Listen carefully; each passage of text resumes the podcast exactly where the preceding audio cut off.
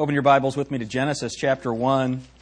Genesis chapter 1. Last week we looked at engaged creation.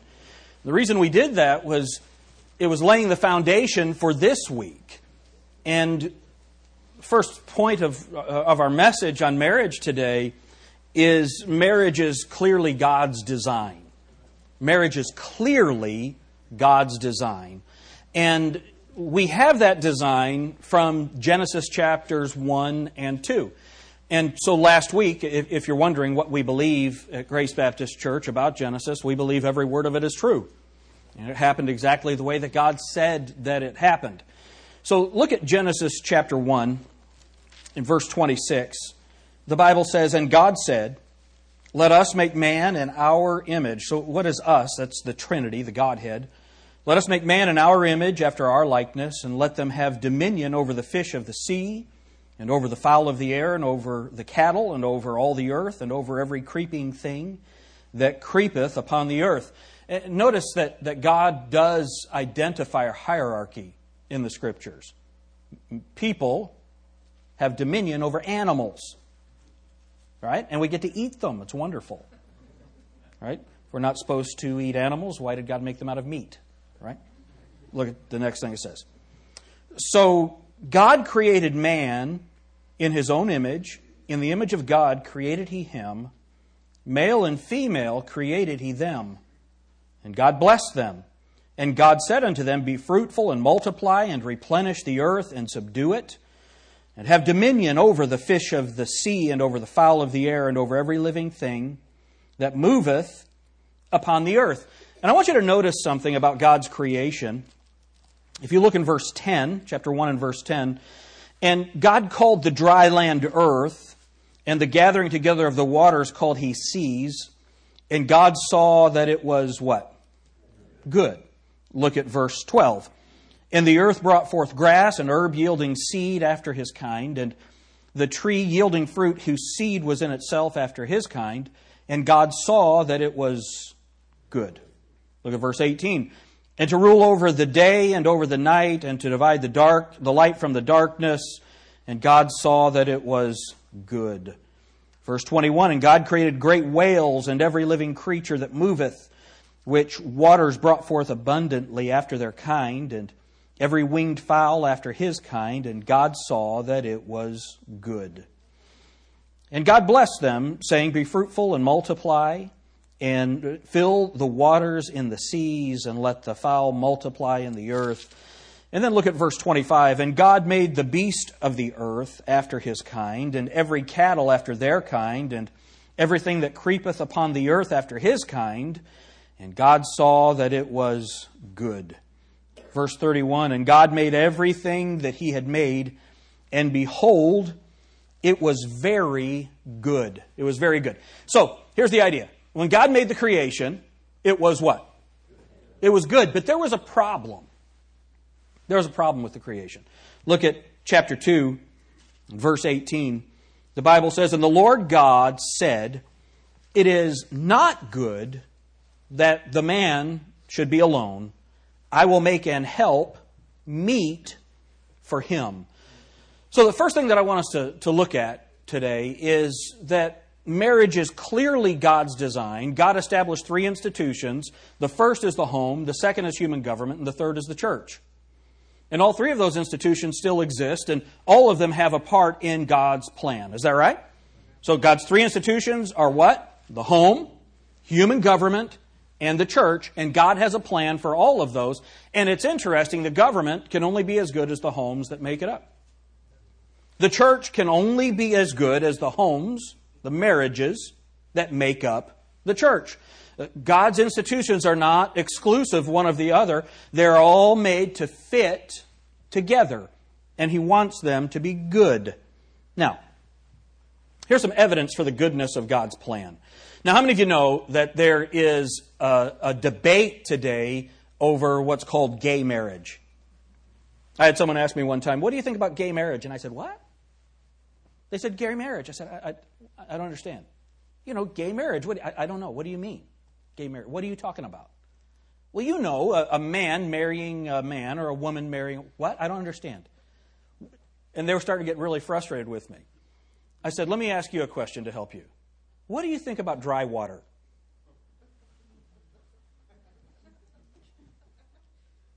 What, what do you think about hot ice? There's no such thing. I said, Exactly. Marriage is a union under God between a man and a woman for life. That's what marriage is. So to say homosexual marriage, that's like saying that my son is a short, tall person. It, it's nonsensical. It, it has no, it, there's no basis in reality for it. But we understand that there is a discussion. Even in evangelicalism now, there are evangelical churches on the left wing of Christianity that are now wanting to accept the homosexual lifestyle and what they would say is monogamous gay marriage. Well, let's see if that's healthy. Um, Mexican sociologist Fernando Pliego, a researcher at the Autonomous National University of Mexico, looked at 351 academic studies. Think about this. They researched 351 academic studies in 13 countries and five continents. According to one summary of Pliego's research, the members, listen to this, the members of traditional families, what's a traditional family? Father, mother, and children. That's a traditional family. Members of traditional families enjoy better physical health, less mental illness, higher incomes, and steadier employment. They and their children live in better housing, enjoy more loving and cooperative relationships, and report less physical or sexual violence. Moreover, when the bonds between parents and children are more positive, drug, alcohol, and tobacco use is lower, children are better socialized and cooperative, they commit fewer crimes, and they perform better in school. Now, how many of you needed a study to tell you that? Yeah, don't you love it when studies, you know, I'm going to do a study on does the sun really rise in the east? Does the sun really, and we're going to spend millions of dollars and we're going to do 351 different studies on nine continents in 15 different languages to determine, and you know what they're going to find out? The sun rises in the east and sets in the west. That's what this found out. God's design is one man, one woman, for life. That's God's design. Is that right? Is that God's design? Now, can God's grace heal broken homes?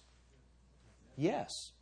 If someone is coming from a broken home, can God still use them and bless them? Yes. Yes. And yet, God's plan is still, God's best is for one man, one woman, for life, and for the children to grow up in a home where dad loves God, mom loves God, they love each other, and the children are reared to know Him. Is that God's best? Now, uh, uh, how can I say this? This sermon is not about me, but let's make it about me for just a minute. I don't like doing what I'm about to do. I don't like ha- that I have to do this. Because someone will be offended that I just said that God's plan is for one man, one woman for life. And what they say is, well, that's not where I am. Well, where you are has absolutely nothing to do with what God said. Is that right? The Bible says that uh, in Genesis chapter uh, 6 that God's plan was for men to live 120 years. Most of us are probably not going to live 120 years. Why? Sin. So when homes aren't the way that God had intended them to be, what's the reason? Sin. Sin. And so let's let's remove ourselves from the equation and establish God's best and then let's find ourselves in God's best. That's what we're going to do today. All right? That's what we're going to do. And it's really important that we do that. And, and let me just say this. Why you might say, Pastor, why don't you like having to do what you just did? Um, and I don't ever want anyone to be hurt in a church service. I don't want anyone to be hurt in a church service. And so what happens is with pastors, remember, people don't go into the ministry because they like insulting people. right? You go into the ministry because you love the Lord and you want people to understand God's word, and you want them to grow and have the, the be- God's best for them. That's why you go into the ministry.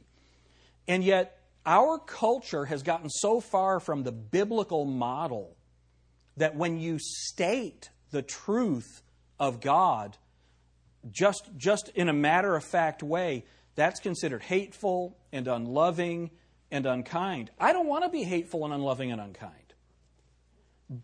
I, I want you to know what God's best is for you. I want your children to grow up with the results that we just read from that study. And I want your kids, most of all, to know God. And I want that relationship between Christ and the church to be modeled in the home so your children know who God is. Your children know how they're supposed to love. Uh, I want the husband and wife relationship to be so great that your children, that your boys know what kind of girl to look for, that your girls know what kind of boy to look for, because of what they have seen modeled at home. How many of you have ever said this? Man, I don't ever want to be like my dad. Have you ever said that? Good luck. You ever walk by a mirror, you know, you said, I want to be like my dad, and you walk by your mirror and you look at, oh, no.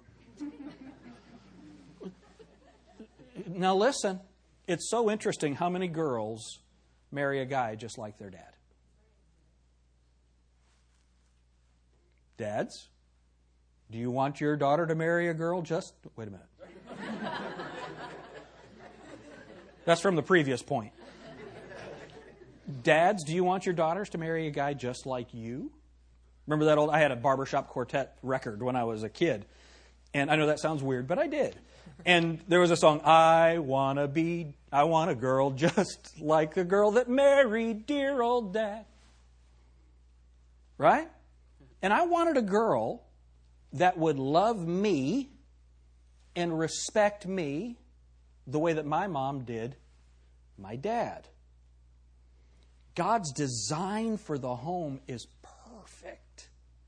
And if we'll follow God's design for the home, we can have a wonderful home, a wonderful relationship. And let me add this last point. Well, not the last point, but on this subject.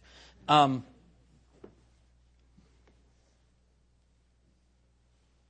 if you have had a marriage that has failed, and biblically, and you can biblically remarry. You know that there are some people whose marriages fail and they cannot scripturally remarry. How many of you understand that? Okay? But if you have a marriage that has failed and you can scripturally remarry, how about you make that home the exact home that God wants you to have? Amen? What a wonderful thing. And you young people, I want you to know what that is.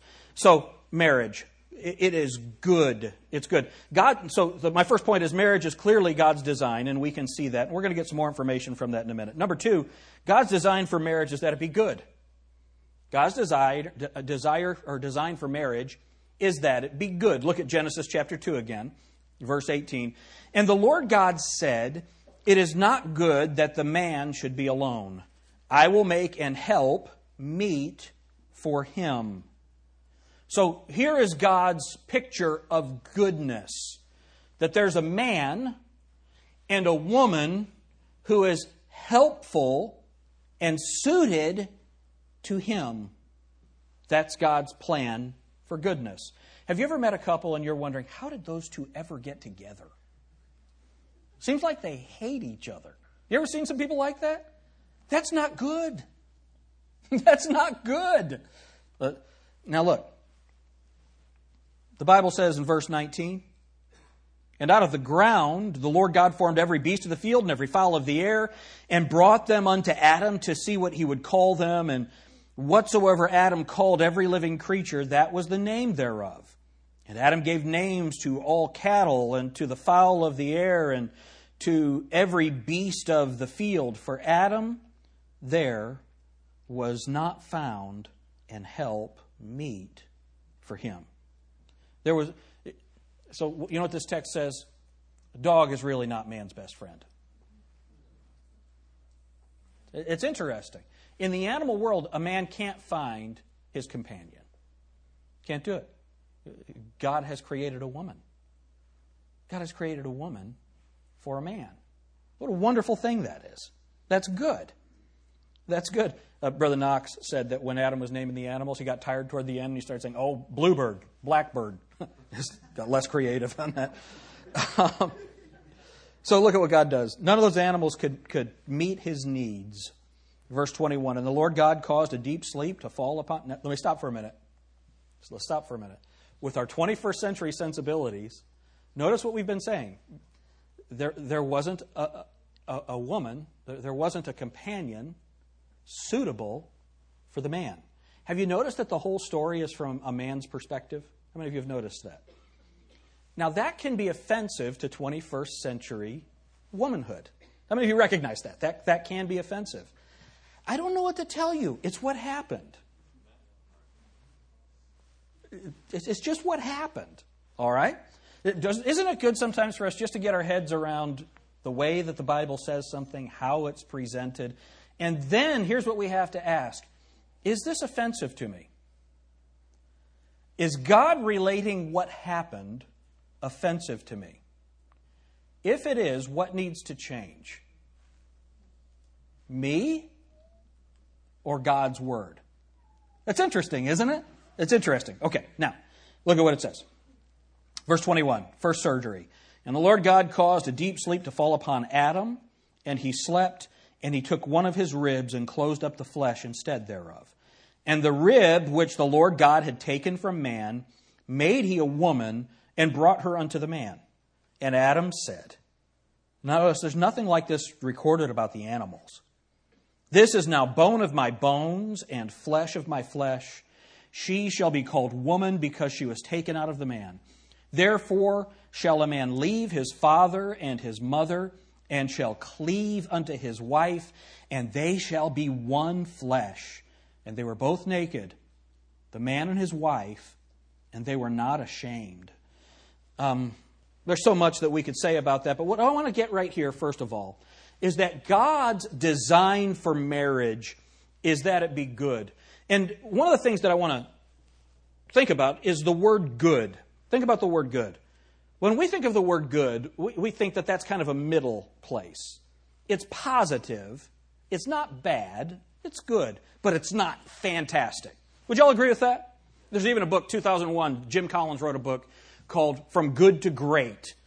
You know, why some corporations make it and others don't, something like that. From good to great. And so when we read this that it was good, well, it wasn't really great. No, no, no, no, no. We have to understand it biblically.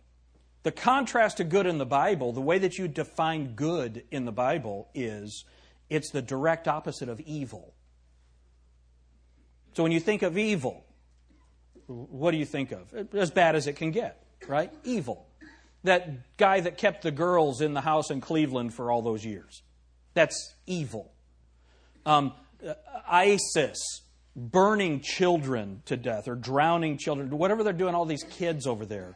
That's evil in, um, in Africa where they just put 30 kids in a school building and burned it to the ground, or in a church building and burned it to the ground. That's, that's what we think of. We think of evil, right? Well, the opposite of that is good. The opposite. The, the earth, when God created it, it was perfect. It was the, it, think of it in a superlative term. That's the kind of marriage God wants you to have. God wants you to have a marriage that is as good as it can possibly be excellent. So now let me ask you this How would you describe your marriage? Where on that spectrum from evil to the best good? Where is your marriage in that? God wants you to experience the fullness and wonder of His love in your home. So, what is God's formula for this home? His formula comes down to two words, and they're found in Ephesians 5.33. So let's go there and look at it. Ephesians 5.33.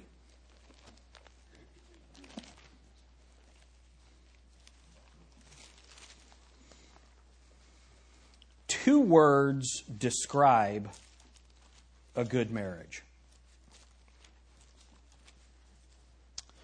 Nevertheless, Ephesians 5:33. Nevertheless, let every one of you in particular so love his wife even as himself, and the wife see that she reverence her husband. So, two words that make up a good marriage Love and reverence. Love and reverence. So let's look at the first one love and reverence. And uh, look, look with me. Keep your place in Ephesians because that's where we're going to be for most of the message. But go over to Colossians chapter 3. And then put a ribbon there at Colossians 3 because we're going to come back to it in a minute. Colossians 3. And look at verse 18. Wives, so Colossians 3:18, wives, submit yourselves unto your own husbands as it is fit in the Lord. Husbands, love your wives and be not bitter against them. Husbands, love your wives and be not bitter against them. So, in these two words, love and reverence, are uh, th- there's so much good possible, and yet it conjures up so much evil in so many people.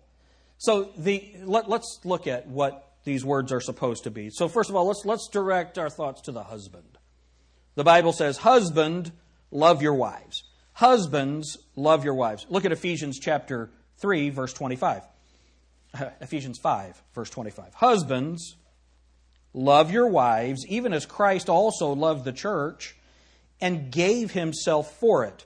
And then we saw in Colossians 3:19 that husbands love your wives. So God speaks to the woman's will and he speaks to the man's heart. Isn't that interesting? God speaks to the woman's will, but he speaks to the man's heart. Doesn't it seem like it ought to be the other way around? Right? What's the old statement? Men are logical, women are emotional. That's not insulting. How many of you have heard that statement? Right? God deals with it exactly the opposite of that. God speaks to the woman's will and he speaks to the man's heart. Now, this is such an interesting thing to me. Uh, keep your put I have two ribbons, so I can do this. We're going to go to Ephesians and Colossians, back and forth. So go, go to the Colossians 3.19. I want you to see something. Husbands, love your wives, and be not what? Bitter against them. Okay, so here's biblical definitions. It really helps us to look at Bible words.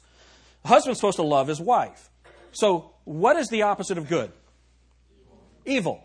So, the way that we can define love the, in, in a marriage relationship, the opposite of love is bitterness. Bitterness. It's amazing how many men resent their wives. They're bitter towards them. They're bitter. Now, how many of you think that that's the recipe for a good marriage? No. No. And all of those jokes that men tell, um, it's my wife's birthday on Friday. He said, What do you get for her? He said, What do you give me? All those jokes. You know, the guy said, Got a 25th anniversary coming up. What are you doing for your 21st anniversary? I'm taking my wife to Paris, France. Man, that's fantastic. What are you going to do for your 50th? Go back and get her. All of those jokes, where do they come from? From men being bitter against their wives. Now, sometimes it's just funny. You know. You know, my favorite mother-in-law joke I've told it is, uh, "What does a slinky and my mother-in-law have in common? They both put a smile on my face when I push them down the stairs." Okay. Now, I don't want to push my mother-in-law down the stairs. It's a funny joke. Sometimes people take things too seriously. Y'all understand what I'm saying there? My mother-in-law, since I told her, now says, "What does uh, what does my son-in-law and Slinky have in common?" But I think she really does want to push me down the stairs. But the so sometimes jokes are just funny. Uh, you know, y'all agree with that? People are too sensitive. You know, tell me short jokes. They're funny. I don't care. Um, now, this is really important. The basis for a lot of that humor is men are often bitter against their wives. We're going to find the why when we get to the women. But what is the man supposed to do with his wife? Husbands, love your wives. Let's look at the Bible and find out what that actually looks like. You know, you can turn on the radio and you can find lots of songs about love, of course, but what does it actually look like? So now, let's just go to Ephesians chapter 5, and I want to go through this quickly. And let's look at what love looks like from the husband's perspective. Look at verse 25. Husbands, love your wives, even as Christ also loved the church and gave himself for it. So, what does this look like? You're supposed to love her through sacrifice. You're supposed to love her for, through sacrifice. What are you willing to give up for your wife? Willing to give up your buddies? Willing to give up your hobbies? You know, hunting season comes along, and there's some women, they don't see their husbands at all. Now, if that's something that you two have decided and she's happy with that, she may be glad to be rid of you for a little while. That's just fine. I'm not saying that you shouldn't go hunting or whatever. Um, that makes me think of when I said to Dalton Robertson one time, I said, uh, I'd like to get into hunting. He said, First thing you've got to do is stop say hunting. Hunting. Um, it reminds me of, uh, remember when John Kerry went to get a hunting license? He walked in with this brand new crispy Carhartt jacket. He said, I want me a hunting license. It sounded like an idiot. You know, that'd be like me saying, Give me a hunting. I'm going to go hunting. All right, now, I'm a city boy. I can't help it. Now, love her through sacrifice. Love her through sacrifice. What are, does your wife know that she's worth more to you than anything else? Does your wife know that she's worth more to you than your job? Does your wife know that she's worth more to you than the children? Does your wife know that she's worth more to you than the pretty little girl that you work with? Sacrifice. Sacrifice. What did Jesus Christ give? He died. He took the sins of the world on him for the church, for you and for me. What God says is that's the way that we are supposed to love our wives. Love her through sacrifice. Then the next thing, we're supposed to love her through holiness. Look at verse 26. Why did he die? Verse 26 that he might sanctify and cleanse it with the washing of water by the word, that he might present it to himself a glorious church, not having spot or wrinkle or any such thing, but that it should be holy and without blemish. This is holiness. Jesus Christ died on the cross not only to save us, but to make us different from the world, to make us better. Now, here's the way that we think oh, I've got to fix my wife. You started out okay, but man, I am really going to help you. That's going to go over well, isn't it? You know, when we got married, you looked like this, but now we've got a treadmill. I want to do, take care of your hair, and that mouth of yours, we've got to change that. Honeymoon. That's not going to work real good, is it? Is that going to work? Come on, guys. Is that going to work? No, not at all. What is this talking about?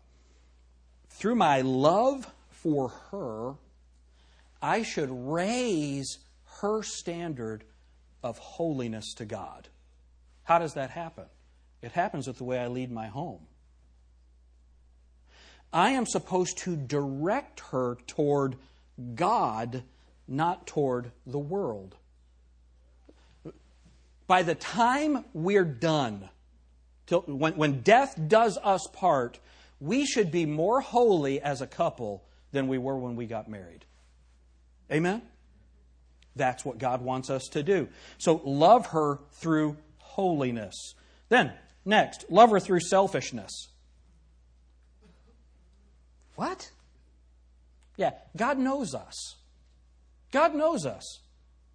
We're selfish. So look at what he says. Look at verse 28. So ought men to love their wives as their own bodies. He that loveth his wife loveth himself. For no man ever yet hated his own flesh, but nourisheth and cherisheth it, even as the Lord the church. Okay, so here's what God says. You like yourself? Well, yeah. Yeah, that's how much you're supposed to love your wife. Well, it's so interesting. God says, He starts it with love your wife as Christ loved the church. Well, if you can't do that, love her as much as you love yourself. That's hilarious. That is so funny. And it goes back to a simple principle do unto others as you would have them do unto you. Right? That's the opposite of do unto others before they do unto you. The, the idea is that you are supposed to love your wife as much as you love yourself. You want a glass of tea? You find out if she wants a glass of tea. Let's just make it practical. Right? You want a new hunting rifle? Find out if she wants a new hunting rifle. now, look, It's really important that we understand that. It's really simple. You have something that you want to do, find out what she wants to do, and then find out if you can do that together. Or, if it's something that you would naturally do apart, find out what she wants to do and support her in that. Amen? Really, really important. So, love her through selfishness. It's good for you. Then, love her through Christ. Look at verse 30. For we are members of his body, of his flesh, and of his bones. It could be that through your marriage, through the way that you've treated her, she's not very lovable anymore. Y'all know what I'm talking about?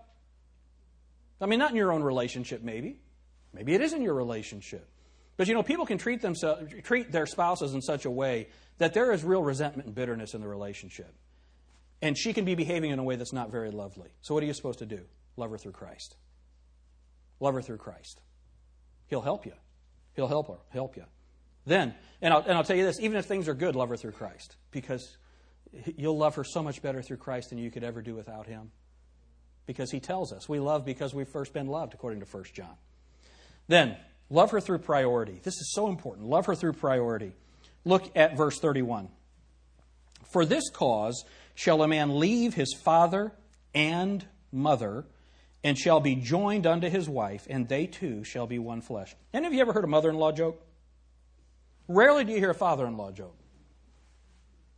Isn't that right? Why mother in law jokes? Because mothers like to meddle. Whose fault is that usually? The husband's fault. We hadn't been married very long. Laura made me some potato salad. And I, it was good. I just happened to say this. This potato salad's really good. You ought to call my mom and get her recipe. Brilliant. Yes. Hi, I'm Jim. I'm an idiot. I did that. I promise you, I did that. It was like 10 years before she made potato salad again.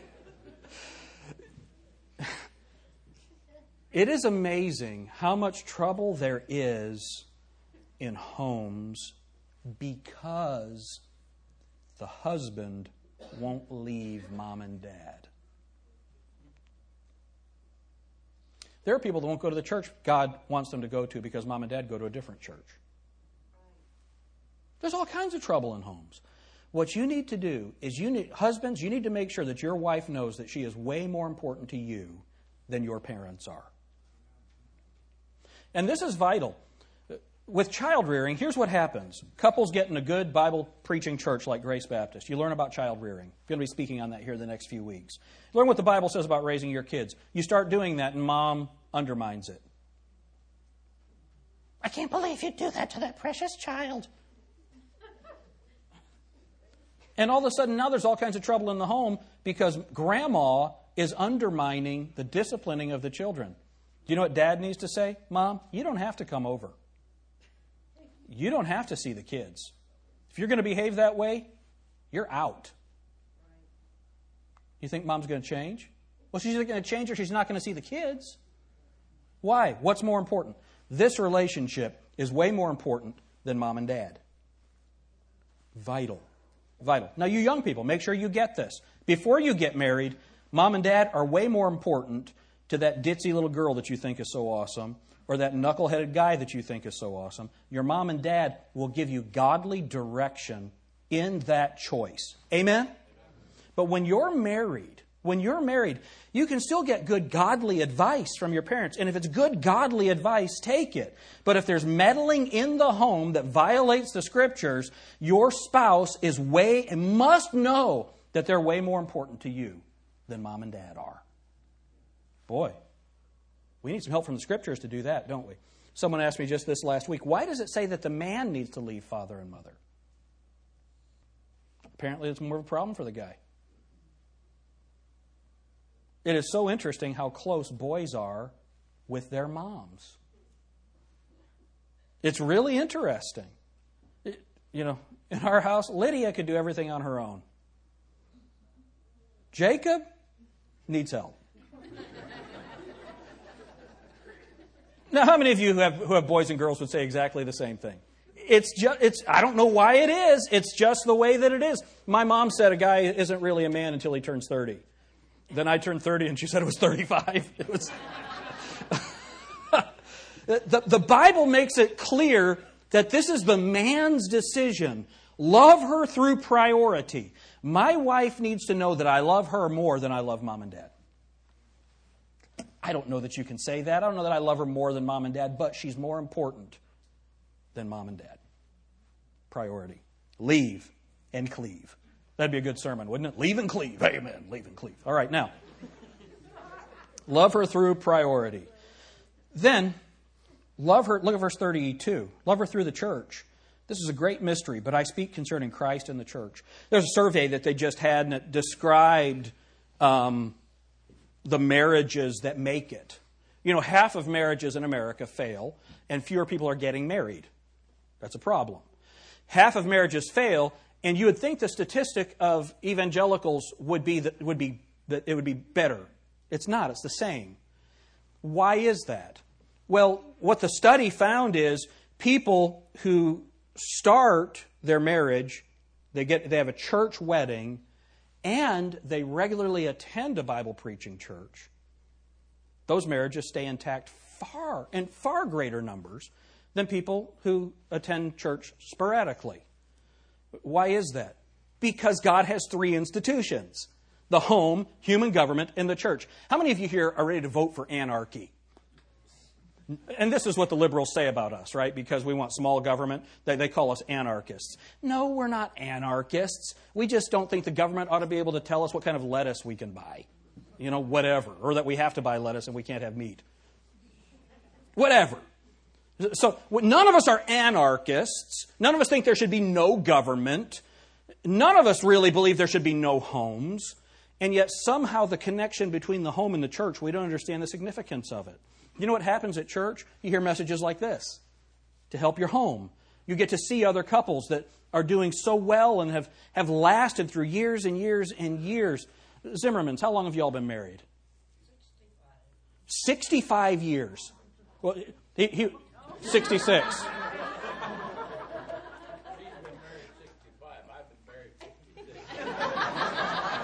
I didn't ask how long you've been happily married. I understand that's the there was a year where there was a trouble. Isn't it a blessing? 66 years. Let's let's give them a hand. 66 years of marriage. That's what we get to see at church. And it can happen. It can work. Isn't it cool to see gray-haired people that are still together and that actually like each other? That's awesome. That's awesome. That's take her to church. Love your wife through the church. And then love your wife uniquely. Look at verse 33. Nevertheless, let every one of you in particular so love his wife even as himself, and the wife see that she reverence her husband. See what it says? Let every one of you in particular. You got to love your wife just for who she is. You know, you, you start comparing your wife to other people, you know, especially if it's in magazines or whatever. You know, it's hard to compare to an airbrush.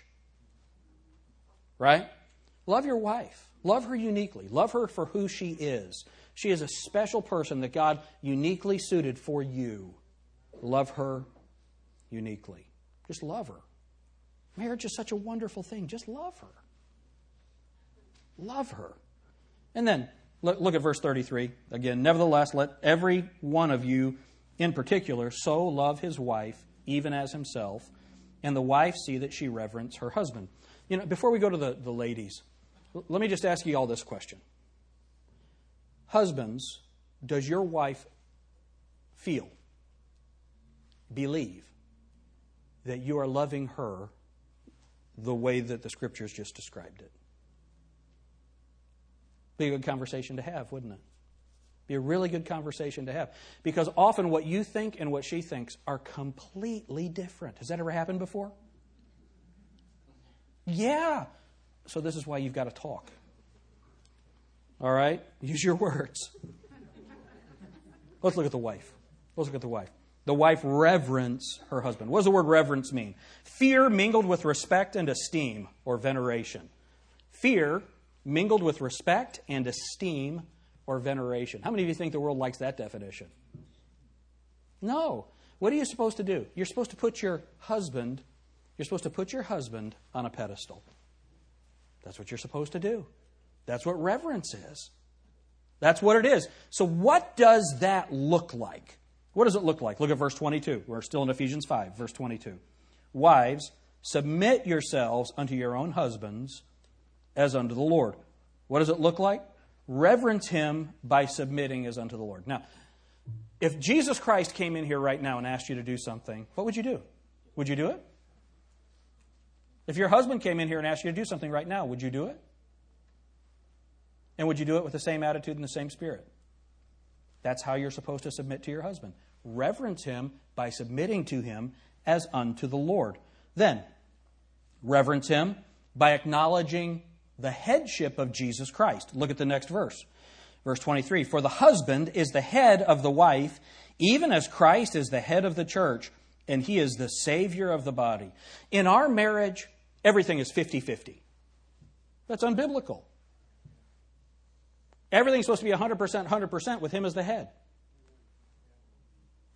That's the biblical model of marriage. So submit to him with Christ as the head. Vital.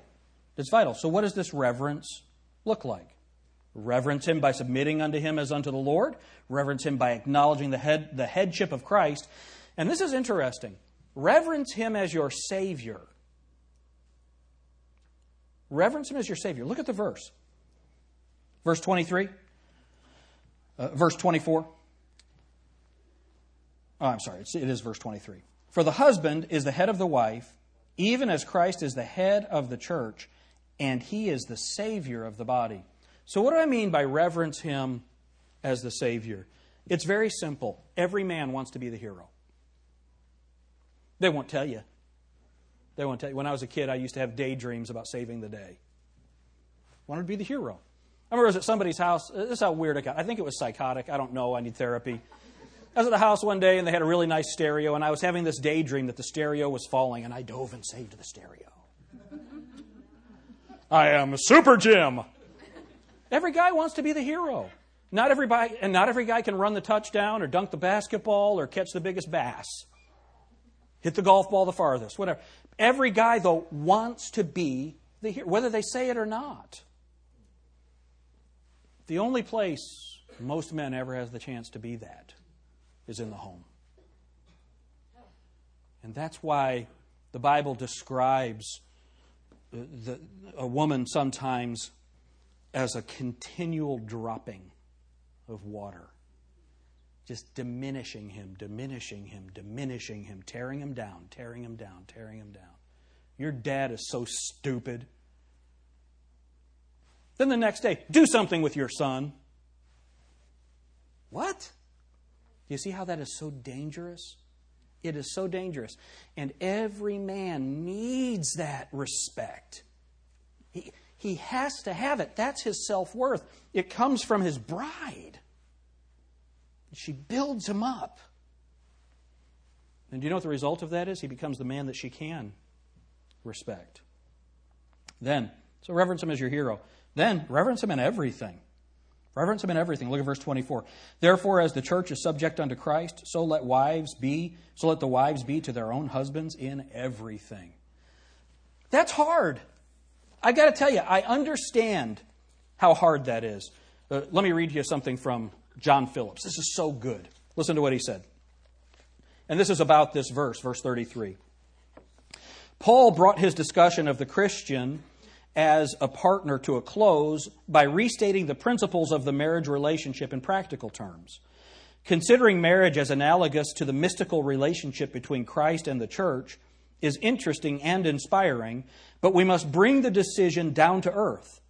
After all, the husband wife relationship is a practical matter, subject to immense stresses and strains. If we forget all the ideals and mysticism, we must remember this husbands are to love their wives just as much and in the same way as they love themselves. Then, look at what it says. You can't look, I have it in front of me. Paul had a parting word for the wife, too. Reverence your husband. The wife is, put to her hus- is to put her husband on a pedestal make much of him, admire him, speak well of him, and defer to him. In this age of feminism, it is common for women to reject God's counsel on this issue. Someone may say, Ah, but you don't know my husband. Well, God knows him, and God says that he is to be reverenced as a husband.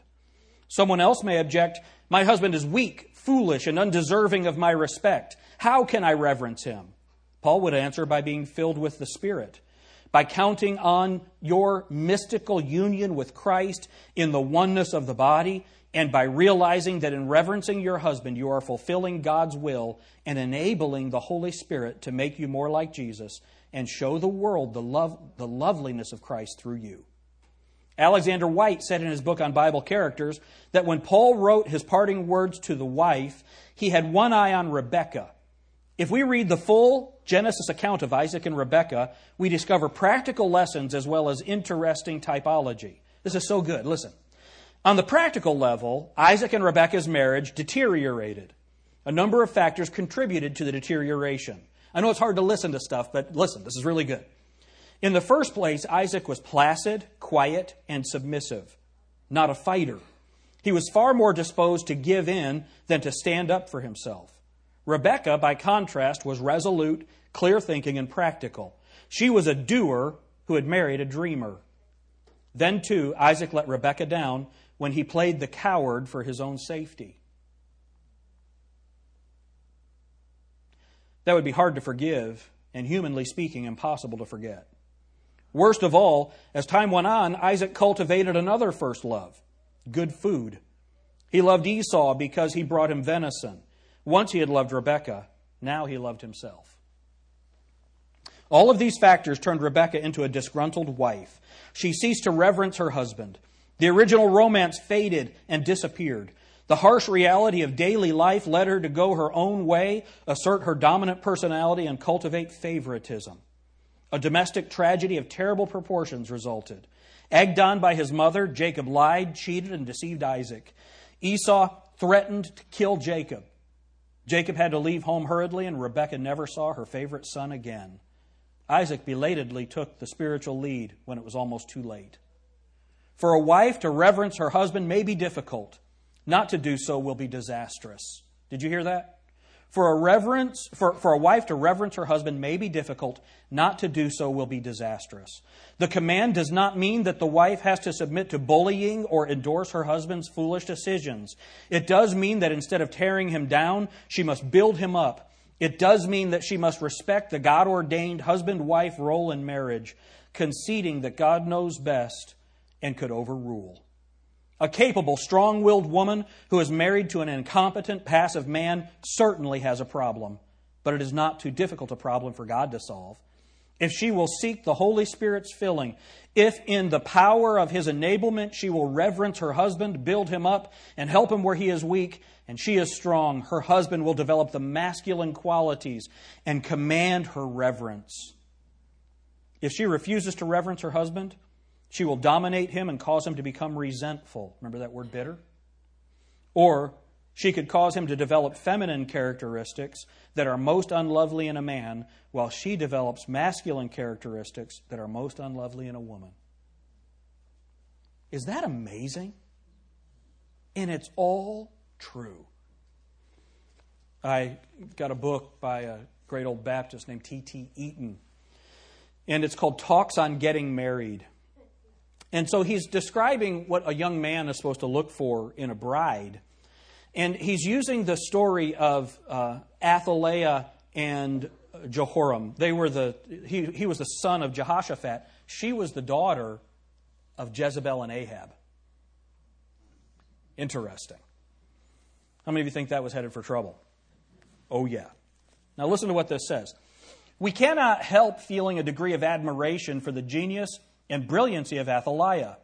For 20 years alone, in the midst of a hostile people who hated while they feared her, she was supreme ruler, since she governed not only while she was queen regent, but during the life of her husband and her son.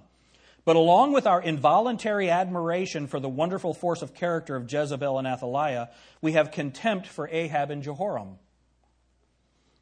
That they were weak enough to give up their worship of God at the dictation of their, of their wives. We are inclined to wish that Jezebel had gotten hold of a man like Asa, who was strong enough and brave enough to do right, no matter what disturbance he made in his own household, who never for a moment sacrificed principle for domestic peace, and who could stand alike the constant dripping of a very rainy day and the sudden thunderstorm of wrath. Do you know what those two ladies needed? First of all, they needed to know God. Secondly, they needed a godly man who could lead them. But how could that happen? They would have had to have reverenced him. So, what do we need? We need men who deserve to be reverenced, and we need women who are willing to reverence them. That's what we need. And here's the thing if you'll build up your husband, you build him up and you reverence him and you show him respect and admiration, he'll want to be that man. Speak to him the way you want him to become. Build him up. And you men, you love your wives in such a way that she admires you for it. And you know what you're going to have? You're going to have a good home. You're going to have a good marriage. You know what you have to do? Engage marriage. Engage marriage. Let's stand. Don't leave. Nobody leave. Everybody stand. I want you, husbands, wives, look at each other. Take your, take your wife by the hand. And wives, we're going to renew our wedding vows, and we've changed them a little bit. I want you to have a good home. So here's the bride to the groom. So I'm going to say I, and you say your name. Take thee and say his name. So, Laura, why don't you come up here? This is going to be really tough if you're mad at each other. so, this is the bride to the groom. So, I, take thee to be my lawfully wedded husband. Come on, play along. Let's start over.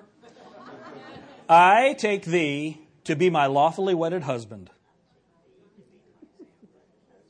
secure in the knowledge that you will be, my constant friend, my constant friend, my faithful partner in life, my faithful partner in life, and my one true love. one true love.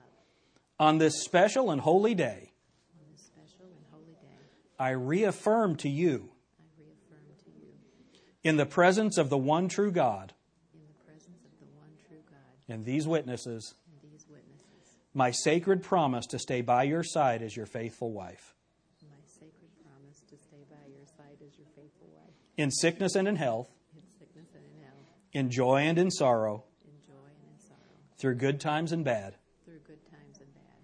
I further promise to love you without reservation, I further promise to love you without reservation, comfort you in times of distress, comfort you in times of distress, encourage you to achieve all your goals, encourage you to achieve all your goals, realize all your dreams, realize all your dreams, laugh with you and cry with you, laugh with you and cry with you, grow with you in mind and spirit, grow with you in mind and spirit, in relationship to Christ our Savior, and relationship to Christ our Savior. always to be open and honest with you, Always to be open and honest with you, and reverence you for as long as we both shall live.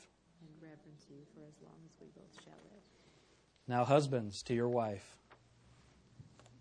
I take thee to be my lawfully wedded wife, knowing in my heart that you will be my constant friend, my faithful partner in life, and my one true love. On this special and holy day, I reaffirm to you in the presence of the one true God and these witnesses. My sacred promise to stay by your side as your faithful husband. In sickness and in health, in joy and in sorrow, through good times and bad. I further promise to love you without reservation to honor and respect you, encourage you to achieve all of your goals, realize all of your dreams, provide for your needs as best I can, protect you from harm, comfort you in times of distress, grow with you in mind and spirit,